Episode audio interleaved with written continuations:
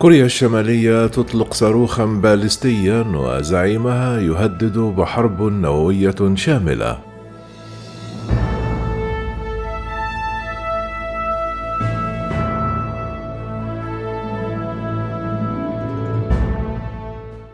أثار تهديد الزعيم الكوري الشمالي كيم جين أون باستخدام أسلحته النووية التي تمتلكها بلاده بشكل استباقي للدفاع عن مصالحها الأساسية عاصفة من الاهتمام في العالم وبشكل خاص في العاصمتي الأمريكية والكورية الجنوبية.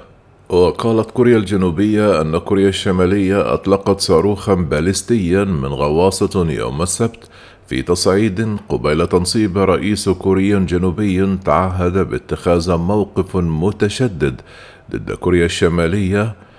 قال الجيش الكوري الجنوبي أن كوريا الشمالية أطلقت ما يعتقد أنه صاروخا باليستي. أطلقته غواصة في البحر قبالة ساحلها الشرقي في تمام الساعة الخامسة بتوقيت غرينتش يوم السبت بالقرب من سيمبو حيث تحتفظ كوريا الشمالية بغواصات ومعدات لاختبار إطلاق الصواريخ.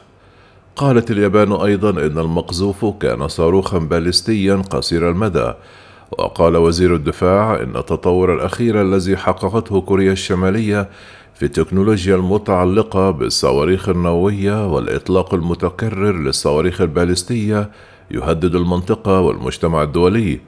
قال للصحفيين هذا أمر غير مقبول على الإطلاق مضيفا أن اليابان ستواصل تعزيز القدرات الدفاعية بشكل جذري لحماية مواطنيها من مثل هذه التهديدات الأمنية.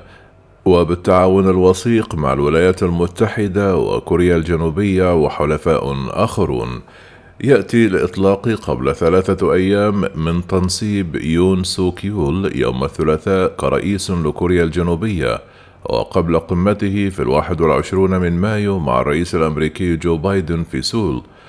كما ذكرت وكالة أنباء يونهاب أن رئيس جهاز المخابرات الوطنية في كوريا الجنوبية بارك جي وون قال إن كوريا الشمالية قد تجري تجربة نووية بين حفل التنصيب وزيارة بايدن.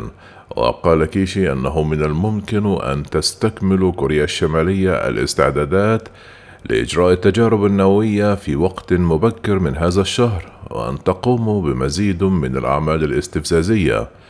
أدانت الولايات المتحدة الإطلاق ووصفته بأنه يمثل تهديدا لجيران كوريا الشمالية والعالم. قال متحدث باسم وزارة الخارجية الأمريكية أن التزام واشنطن بالدفاع عن كوريا الجنوبية واليابان يظل صارما. قال محللون عسكريون كوريون جنوبيون وأمريكيون أن كوريا الشمالية تعمل على ما يبدو على ترميم النفق رقم ثلاثة في موقع الساحل الشرقي الذي كان يستخدم فيه تفجيرات نووية تحت الأرض قبيل إغلاقه في عام 2018 وسط محادثات بشأن نزع السلاح النووي مع واشنطن.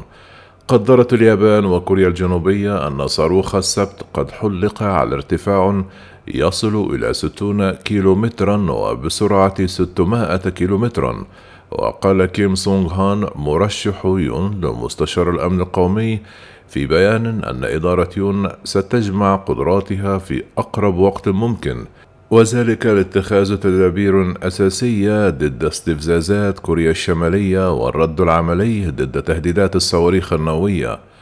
قالت كوريا الجنوبية واليابان أن كوريا الشمالية أطلقت الأربعاء صاروخا باليستيا باتجاه البحر قبالة ساحلها الشرقي بعد أن تعهدت بيونغ يونغ بتطوير قوتها النووية بأسرع وقت ممكن.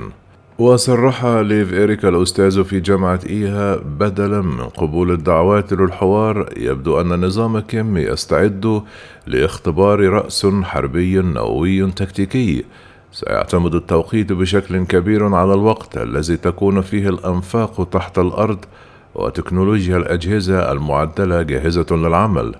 ستكون التجربة النووية السابعة هي الأولى منذ سبتمبر عام 2017 وستثير التوترات في شبه الجزيرة الكورية مما يزيد من مخاطر سوء التقدير وسوء التواصل بين نظام كيم وإدارة يون القادمة. في الشهر الماضي تعهد زعيم كوريا الشمالية كيم جينغ أونغ بتسريع تطوير ترسانة بلده النووية كما ترأس عرضا عسكريا ضخما عرض فيه صواريخ باليستية عابرة للقارات وما بدا أنه صواريخ باليستية محمولة على شاحنات ومركبات إطلاق. وفي أكتوبر تشرين الأول أجرت كوريا الشمالية تجارب على إطلاق صاروخ باليستي جديد أصغر من غواصة في خطوة قال محللون أنها تهدف إلى إرسال غواصة صاروخية للعمليات بسرعة أكبر. قال يون في مقابلة مع إذاعة صوت أمريكا نشرت يوم السبت أن الاجتماع مع كيم جونغ أونغ ليس خارج الطاولة ولكنه سيحتاج إلى نتائج ملموسة. قال يون لا يوجد سبب لتجنب الاجتماع ومع ذلك إذ لم نتمكن من إظهار أي نتائج أو كانت النتائج للعرض فقط وليست لها نتائج فعلية في نزع السلاح النووي فلن يساعد في تقدم العلاقة بين الكوريتين